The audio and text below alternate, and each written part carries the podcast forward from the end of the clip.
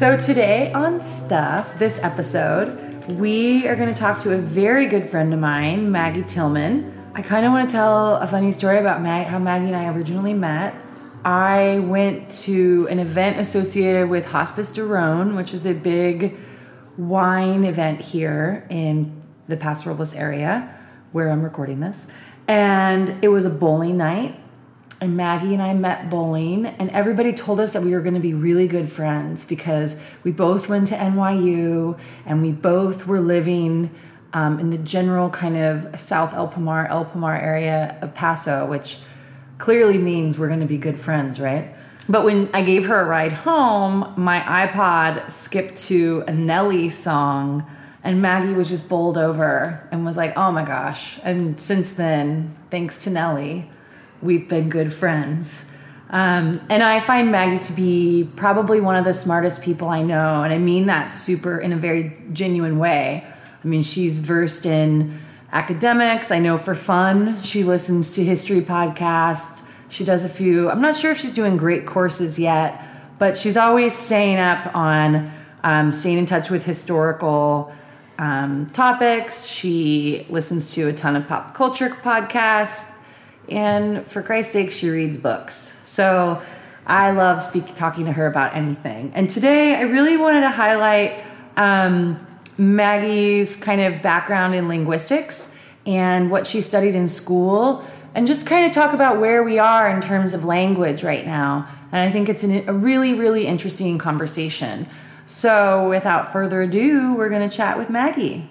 Today, I wanted to interview a good friend of mine, Maggie Tillman mostly just because I enjoy talking with her, but she also has a lot to say about a lot of things. but not really, you're just a good conversationalist. Um, Maggie, did you want to do a quick introduction of yourself? I would love to.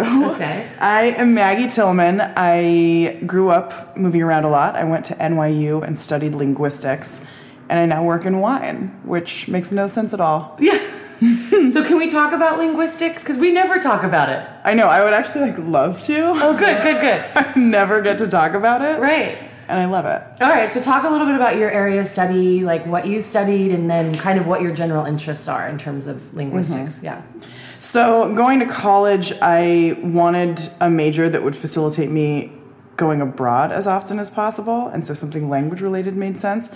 And as it turns out, I just am a word nerd person. So linguistics, usually people say, "Oh, so do you speak a bunch of languages?" And I don't. I can function in Spanish, and my English is this. we're, we're going to call it passable. and so linguistics is the study of language. So there's different concentrations within linguistics, and it's things like syntax, which is basically diagramming sentences, or morphology, which is the study of um, sort of the smallest units of language. So if you have the word dog and you pluralize it to dogs, that S is a morpheme, so it's its own little unit that can move around and change. Ish. Ish. Exactly. Ish. That's exactly right. Okay. Yeah. Um, and then what I loved the most, so things like syntax and morphology and phonetics are, you go home and you do problem sets, and it's a lot more sciency than people picture.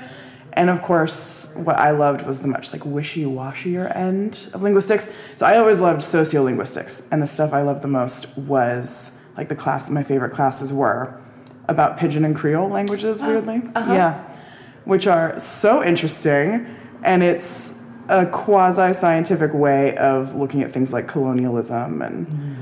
So give us like a quick wiki, wiki a, wi- quick, A, a Wikidef? yeah, a wiki def of Pidgin and Creole.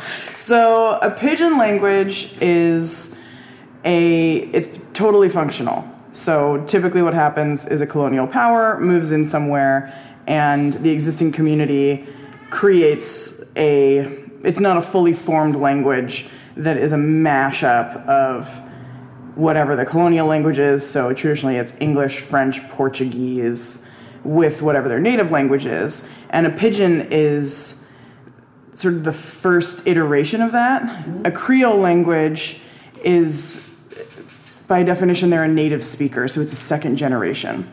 So a parent who is alive during a colonization speaks a pidgin, their child who grows up speaking pidgin as their first language so they're native speakers, then it, be, it transitions into a Creole language. So at that point, it's fully formed. So, not to like skip ahead or anything, but would you say that we have that in California in terms of Spanish? I mean, like I've seen, I'm a Spanish speaker, passable. Yeah. But you know, I've always, um, I didn't learn Spanish in California per se. I learned it abroad, and I learned a lot of it in New York, um, and just all over the world. And I would say that Cal, there's a distinction in California Spanish, right? And there's like Spanglish. Would that be? Would that fall under one of these kinds of umbrellas? I am sure we could make an argument about this, and I'm sure there are academic papers that exist about it. Yeah. Well, think yeah, so. like for example, like like there's words that aren't Spanish words that California Mm-hmm. Mexicans say, like lonche. Exactly. It's not a word. It's not a word. but it's like but it's like literally on billboards it's Yeah, on food everything trucks and stuff, exactly yeah. right so i'm just like for context like Yeah. to me that would make sense that that would be considered one of those I I think it would. okay Yeah, I think I could absolutely write a very convincing paper saying that it's at the very least a pidgin. Sure. Because it's it's it's that like mashing together of two languages, and it's it comes out of like you need to be able to function, Mm-hmm. and it.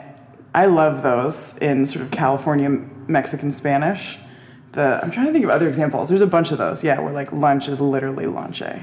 lonche is a bit that was one that just growing up was always kind of a was like kind of a funny one i mean even like kind of like um I, i'm gonna we'll think of one here Yeah. shortly And it, you can, I, as a non-native Spanish speaker, this might be totally wrong, but I have definitely just made up words like googlear to Google, Oh, right. which has been understood. right So I don't know if that's a real thing or not, but it's, oh i'm sure it, yeah. But that's what's, that's why language is so delightful. right Yeah. Well, and so that's kind of like leads up to, um, well, that's actually one of the questions I had for you was kind of like language being delightful, language always morphine, like you were talking about your interest in morph, the morpheme part of it. Mm-hmm. And one of the big questions I had for you was the validity of the OED. Yeah. But in the OED being the Oxford English Dictionary, right? And I think we've even talked about this previously. Like a, sure. a word will get added to it, and people are you know Livid. livid. Like, and I don't even. I mean, I don't even know what has been added recently. That's like,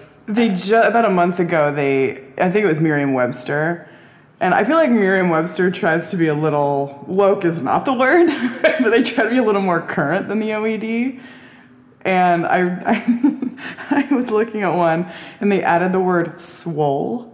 oh, And I- okay, the yeah. example, the thing that killed me about it was the example sentence was a quotation from TMZ. But see, I mean, is that are we? We like people guffaw at that. I guess is the Oh, word. for I'm sure there are people who are very annoyed about it. I think I, I have mixed feelings about it. Okay, I want to hear them. Yeah. Like I love how you can just make stuff up, and if you know, sort of truth by repeated assertion. If you just say it's real enough times, all of a sudden people believe you. Mm-hmm. And with language, it's a perfect example of it. It's also when you think of the people who write the dictionary, I picture like nerds, you know, and just thinking of them using a word like swole makes me laugh out loud. Like I just got back from the gym. I'm feeling so swole. like, just don't. Just don't say that. It's it's totally it's valid, clearly. well, it looks like MacGyver got put into the OED. To MacGyver something. Yes, it is a verb. Really? It is exactly transitive to construct, fix, or modify something in an improvised, inventive way, typically by making use of whatever items are at hand. And I love that. yeah, and what's funny about that is like what's like the reference is like what 70s, 80s Mm-hmm. reference. Like someone who is like a teenager or a Gen Z person right now has no idea that That MacGyver was- Mm-hmm. was actually a TV show and you know. So I guess like my my question is is like does that matter, right? I think it doesn't. I think to the people in the generation who know the real root, it matters, but that's going to disappear real quick. Mm-hmm. And I assume it's not capitalized. No, it is. really? Yeah, it is. Yeah, yeah, yeah, Fascinating. yeah. Fascinating. I, mean, I just always like am fascinated by that when it comes out, and then people are just like, "What? You can't put swole's not a word," and then you think like, But it is. We're using mm-hmm. it in a modern day lexicon. We're using it every day. Everybody knows what it means. My dad's using it. So at a certain point, do we just like we just throw our hands in the air and we're like, sure, it's we use it. Yeah. So to that point, what about this whole idea of like, I we I like I said, the adding the s on the end, dogs, the morpheme of the words, this whole idea of shortening words and how that's become pretty normal, right? Yeah. To say like, oh, perf, delish. Yes. Yes. Um, and it, and at one point, does that stick or does that leave? Like, are there fads within like linguistics? You know what I mean? That like kind of stick. And so, what? How? What? Do, what's the timeline on this? that I don't know. I think that's a lovely question, and there it's weird the ones that do stick. Well, delicious actually stuck. I mean, yeah. I mean that might be in Merriam-Webster now. Who knows? Let's give it a goog. yeah. Well, now people are saying um, search it up because more people. It doesn't look like delicious actually. Oh, it's an Urban Dictionary. That- yeah. That's. Uh, I don't think Urban Dictionary counts. I I would say that it does not count. Right, but then. Well, maybe it does. but I go there a lot of times for slang. Anytime I don't know, the Urban Dictionary is sort of stop number one. Right. When it's not legit seeming. Right. But my other thing too is like any user generated content is always questionable, mm-hmm. right? Like as much as I love Wikipedia and I like like kind of it's my first stop, I still have to remember that we we just wrote a page on Amy Adams for all I know, right? It's also the world we live in, though. It's, I mean, Google ranks it number one. It's in the Google little, like the cutout thing, the little pop out. Wikipedia is always the reference. Right. so I guess we're pretending like it's real now. Yeah, and that's the thing. Like, at what point, like, have we, for lack of better words, kind of like bastardized like re- the reference on language, and we just are kind of going with it? Like, at what point, you know? I'm sure day to day, we definitely have. Yeah, I cannot fathom. It's been a minute since I was in college, but I'm sure Wikipedia is not a legitimate source. No, no, no, no. But even like the whole kind of bastardization of the language, do you think that like linguistic academics at this point are kind of throwing their hands in the air, or are they embracing it, or is there probably a big tug of war happening there? I expect there's a big tug of war happening, and I expect that it's been happening forever. well, remember what happened with Ebonics?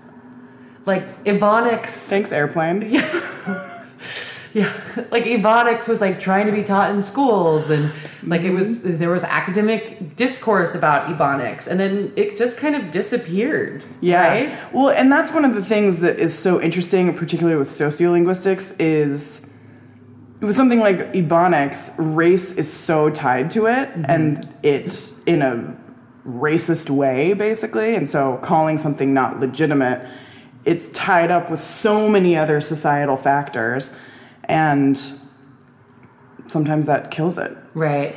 And it, just for those that aren't familiar with Ebonics, uh, it's uh, dis- uh, defined in the dictionary Love it. as an American Black English regarded as a language in its own right rather than as a dialect of, the, of Standard English.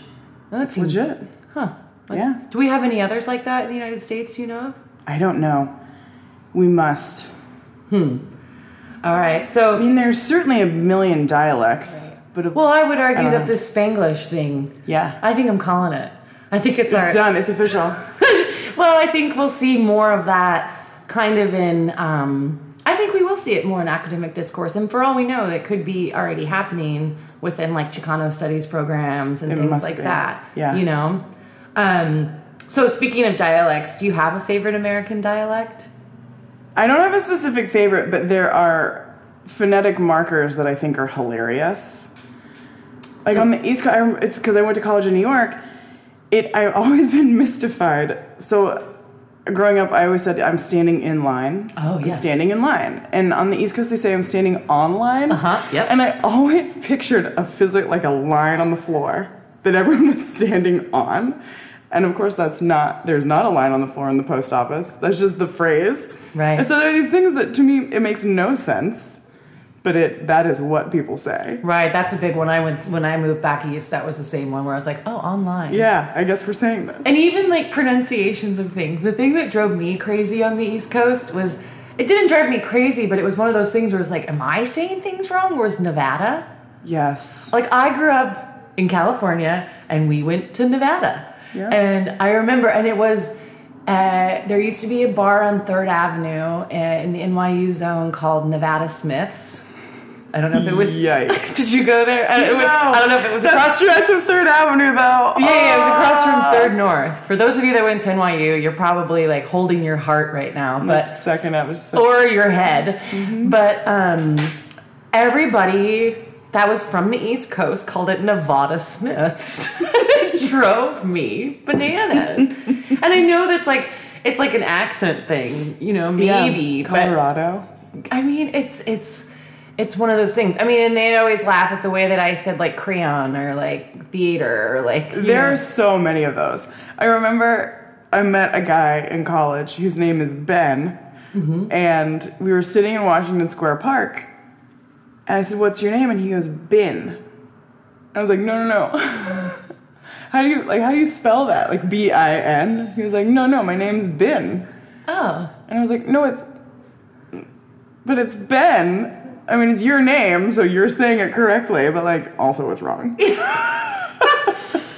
No, it's really funny. And then like, you know, the I haven't it, I haven't spent much time in the South, but that dialect to me, you know, sometimes when I watch something with like heavy Louisiana accent, honestly, I put on subtitles. Oh, same. Yeah, one hundred I percent. can't. It's ve- but then I think like, does people do that when they watch California people? I mean, the the one thing about Californians that I've always been accused of as well, when it's true, we up talk everything. Like I'm going to the store. Mm-hmm. Like it wasn't a question. Yep. But like, going to the store. yeah, exactly. Yeah. So I always thought that was kind of funny too, and that's been my favorite thing that people always call me out on on the East Coast. So, The and there are gendered ones too, like vocal fry. oh boy, People get very upset about vocal fry, and Busy Phillips talks about it all the time on her Oh. Instagram stories. well she has it. yes, she does, and people tell her a lot, and it it's that thing where you're just like, uh. Well, according to the dictionary, yeah, I love it.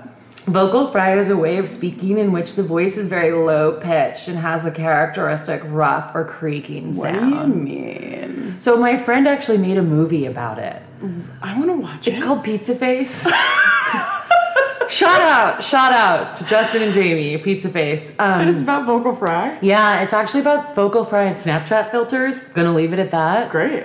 Um, Full length feature film. No, it's a sh- an animated short. I am in. Yeah, Pizza Face. I should interview them, but Yes. Yeah, but they really tackle vocal fry in that. Well, because they, it's like waitresses that work at a store that talk like this. But I, so that's a que- Is that an affectation? It can be. I mean, it's something we can turn on if we feel like it, but uh, for plenty of people, they do it and don't realize they're doing it. And is that something that is that part of like language that's learned through like media or like surroundings? Is that is that something that people talk Probably about? both. Yes. There are so many of those that are, you know, you're pinpointing a group of people, Mm-hmm. and it is a very easy and lazy tool to make fun of someone or sort of disparage someone.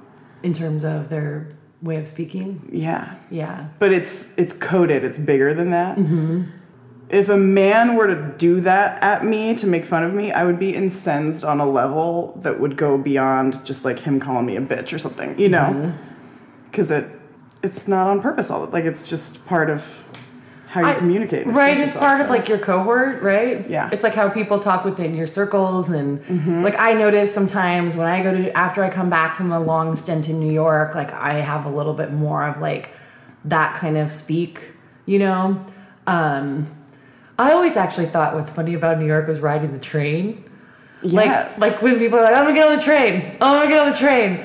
And for like anyone on the west coast getting on the train is like It's a a, western movie. Like Oh, it's yeah. like the Wells Fargo wagon's coming and you're getting on the train and it's going somewhere and it's gonna like, take forever and it's the least practical option. Yeah no the train in New York is just the subway. Yeah. like Yeah. and I kind of love it. Mm-hmm um so yeah that's I mean all of this is vocal fry man. It's such a people get very really? Yeah there are people who hate it. Well, it is kind of nails on a chalkboard for people, and I think I think a lot of it is tied to um, the Kardashians, which is a trigger for a lot of people. Yeah. Because they they have pioneered vocal fry, I think. They really own that space in a way, They, don't they? they do. And I think it drives a lot of people crazy because I think for a lot of women, including myself, when you speak with vocal fry, it kind of uh, indicates to me that you are probably not as intellectual as I as I would like you to be. And I think that And as you have the capacity to be. Right. Like I feel it's it's it's part of it is kind of acting like a bimbo a little bit. It's probably like a iteration of Valley Girl, right? I think so, yeah. Right. Like so Valley Girl there might not be as many people talking like that anymore, but Yeah. the swing was to vocal fry. Yeah. Although the word like is we used to make fun of that as a Valley Girl thing and it's just Oh, speech everyone. now. Yeah, now people say it like all the time. Yeah. Um, and then I had kind of a broader sweeping question about kind of like how linguistics shape your worldview. I mean, do they for people, you know, at all or? Yes.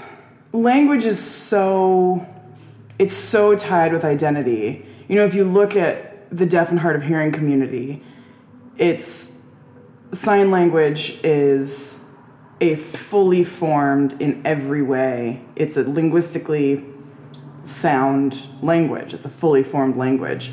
And that's a community that is incredibly passionate about how much people don't take it seriously, kind of. Hmm.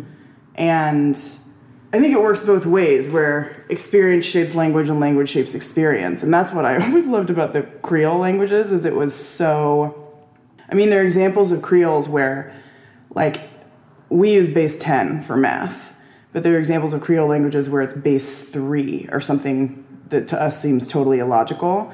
And it's because of a, it's based on the currency, the way, and so it's tied to day to day life in a way that is inextricable and super interesting. What about um we talked about the bastardization of kind of the language and I I know like I'm I'm fine and positive with saying delish and perf and you know Totes. totes whatever. Uh Whatevs. whatevs. But it is but what about I know that grammar is not a it's it is a part of linguistics. And like at a certain point like I get a little prickly when it comes to bastardizing grammar. And I wonder like is that something that is going to fall by the wayside? And then maybe that's a larger like education question right? It's and just the way we communicate now with texting and mm-hmm. email, it's you're trying to be fast. Mm-hmm. And as long as people understand what you're saying, you're achieving what you're setting out to do. So does that make it bad? You know, does that make it wrong? It, one of the ones my dad always talks about is he's convinced adverbs are just disappearing Oh. from American English. Yeah. So instead of saying I'm really hot, I'm real hot. It's real hot out yeah and it just the ly is just slowly disappearing. Oh. and it's now it's acceptable to end sentences with prepositions now which when where's I, that at? It i have i was told in a meeting. I have not confirmed it. Yeah. And when i write it when i speak i end sentences in preposition often but when i write is when i sort of take pause. But you Mm-hmm. feel like sort of a douchebag being like you know of whom blah blah blah I don't, you know, because I feel like it's that moment for me to take pause and like be correct. And if my English is, if my thoughts are succinct and my writing is succinct, then like I am communicating at a hundred percent. Yeah. But the minute that like I, well, I would never type "you are" for like "your," yeah but like, the like, letters you are No, God, no, I would never do that. But I wouldn't either. Th- I mean, I hope I never get to that point, but that's almost because I'm I am kind of a purist when it comes to that. Get off my lawn. Yeah, exactly. Don't you use it. Yeah, and and like even like sometimes I put myself in check with contractions. Mm-hmm. That's a big one, but my biggest one lately is invite is not a noun. Yeah, yeah, that's a funny one. So I That's drive becoming a noun. I I've drive my husband crazy because I'm constantly like, "Oh, you mean the invitation?" like it's not an invite. Like I got, did you get the invite for the wedding? I was invited to the wedding. I have an uh. invitation. so I can't. So just Yeah. everyone out there, anyone that's listening to this, I'm. I just I can't. Do not Don't send ever- Brandy an invite. No, send me an invitation. Uh-huh. So there's things like that where I put myself in check, and I would hope that people kind of use language in that respect to kind of like pull back and like formulate great thoughts because I feel like the more we abbreviate and the more we kind of let grammar slide, the more we're not thinking, you know, we're thinking in these like tweets, right? Yes, I was just gonna say Twitter is also an interesting contributor to language, and so much of media is even printed media. It's basically a blog post, mm-hmm. and like you and I were talking to my sister about a month ago about abortion, Casual, casual super combo. cash, just over over salads, you know, and afterwards, Katie, I think she sent it to both of us. Oh, she yeah. sent us a link to a, th- a Twitter thread by a woman, and when she emailed it to us, she said somehow this it just feels more digestible this way. So it was probably a 25 tweet thread. It was Mm-hmm. long, long as in the world of Twitter, that's Right. long. And I was more willing to engage with that because it's a topic I feel very passionately about and I have very intense opinions.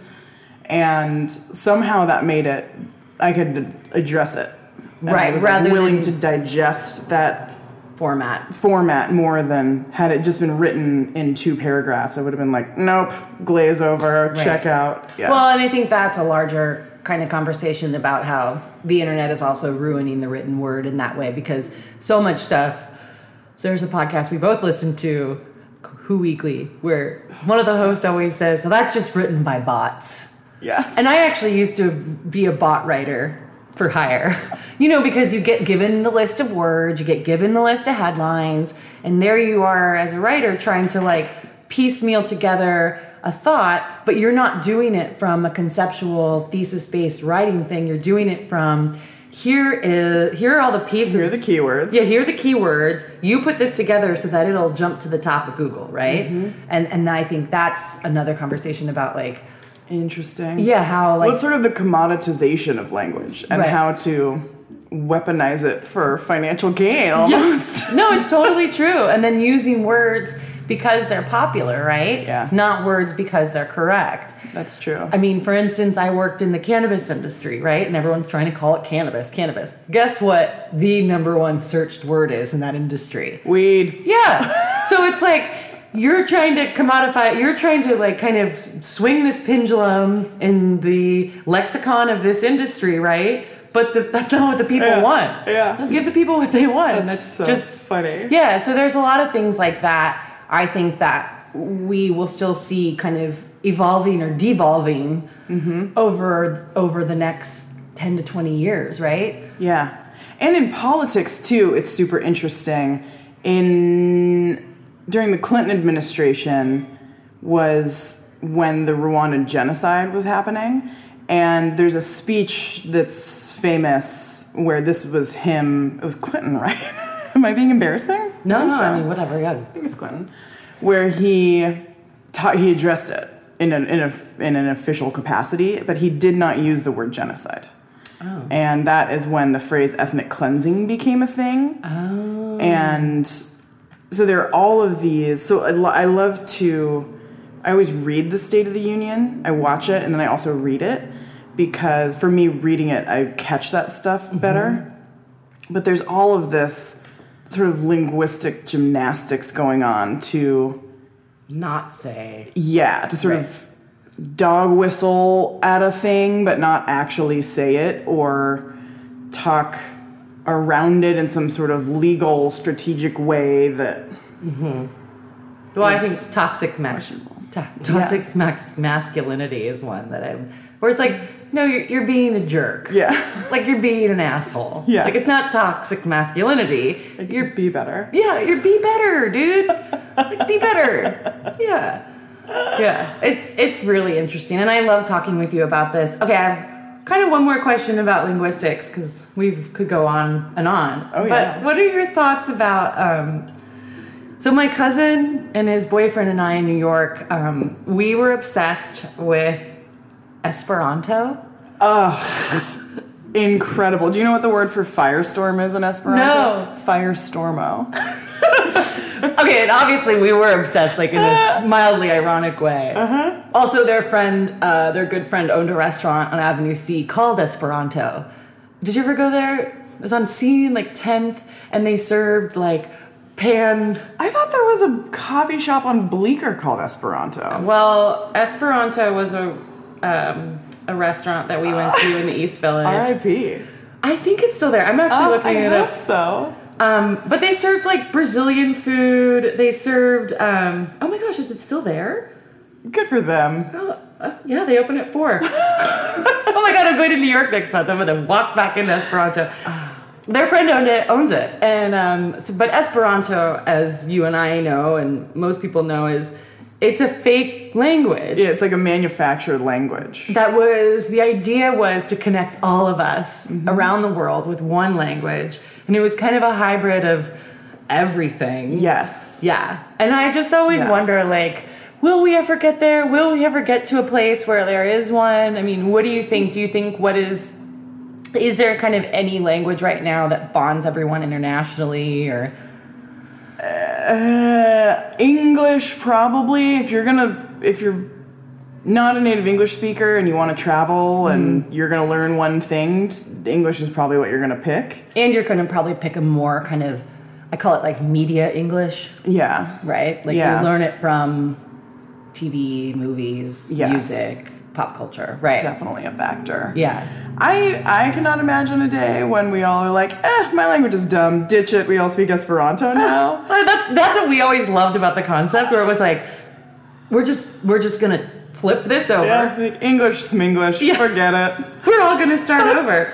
There is a full length feature film in the horror category, Oh. um, starring William Shatner, and it is called. Oh my god, I can't remember what it's called, but it is entirely filmed in Esperanto. Oh. It is horrible in in a very Mystery Science Theater 3000 kind of way. Oh, we should get into that. Like I really want them to do it on How Did This Get Made or something. Oh. It's Esperanto movie. There's like, there's like, are there a bunch now? Throw William Shatner in there too. yeah.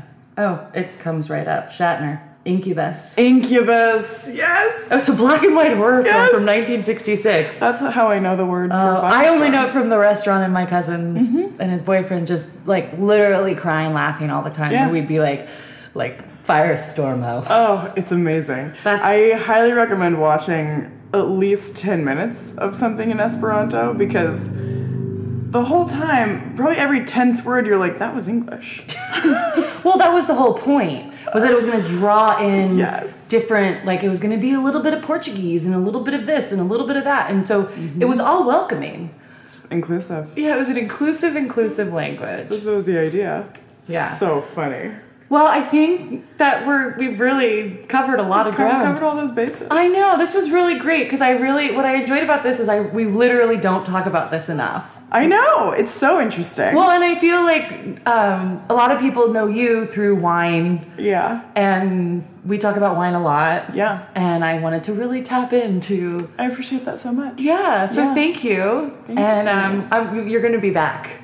I can't wait. We have like I already I have like five other like spec- like t- topics to talk I to you can't about, wait. but What are, yeah, what are we going to talk about next time? we'll talk about media consumption. Ah, done. like a media diet is what I want to talk about.